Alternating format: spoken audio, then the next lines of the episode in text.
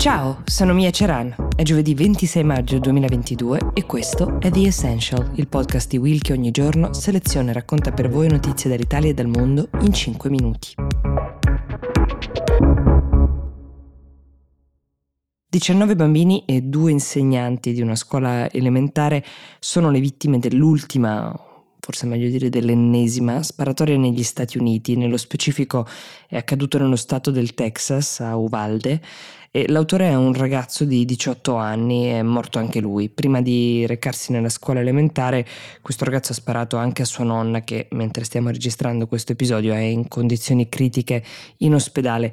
Sparatorie come queste sono, come possiamo notare tutti quanti, drammaticamente frequenti negli Stati Uniti e viste dall'Europa è facile domandarsi come mai non vengano mai prese delle decisioni politiche sul tema del possesso di armi ogni volta che il paese viene scosso da eventi di questo genere.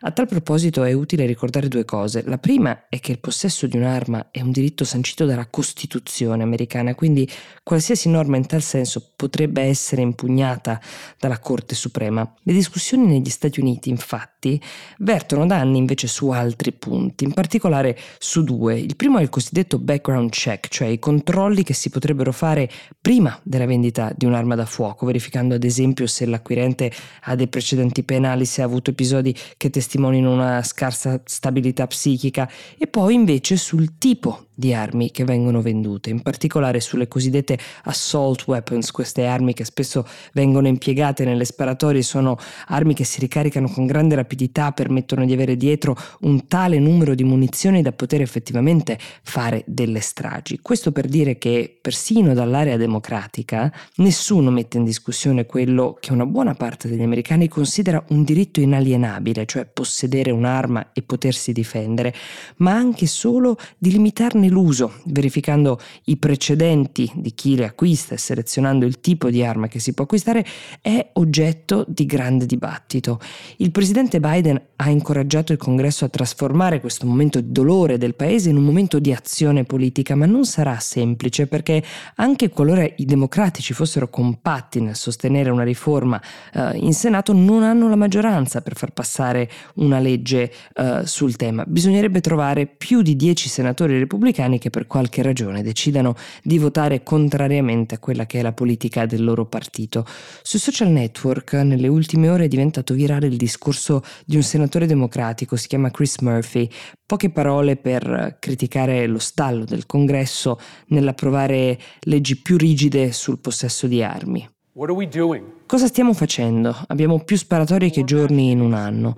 I nostri figli vivono nella paura che ogni volta che entrano in un'aula scolastica possano essere le prossime vittime. E noi cosa facciamo? Perché passate così tanto tempo a cercare di essere eletti e per ottenere una posizione di potere se la vostra reazione di fronte all'aumento delle sparatorie e di fronte ai nostri bambini che scappano dalla morte è non fare nulla?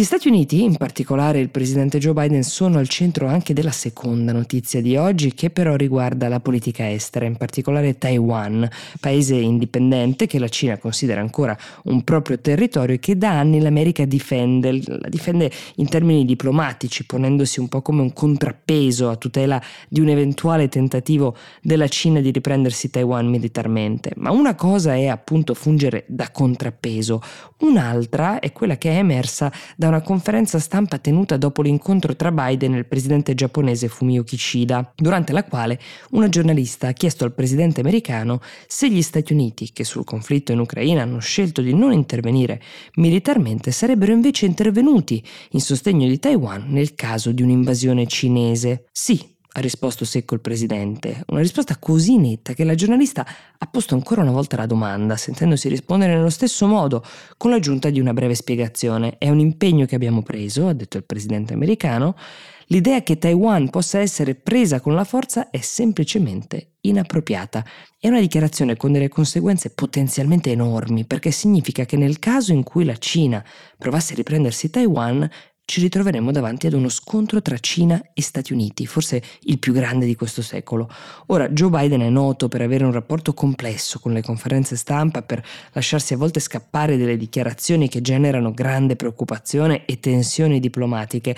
Ricordate ad esempio quando parlò di cambio di regime a proposito di Putin, poi si corresse. Ecco, spesso poi si vede costretto lui stesso a riaggiustare il tiro, oppure come nel caso di Taiwan è il suo staff alla Casa Bianca, quello che si occupa di comunicazione, che si trova a farlo, ma in questo caso sarà difficile ritrattare su una risposta così secca e decisa e intanto si attende ancora la reazione della Cina. The Essential per oggi si ferma qui, io vi do appuntamento a domani e vi auguro una buona giornata.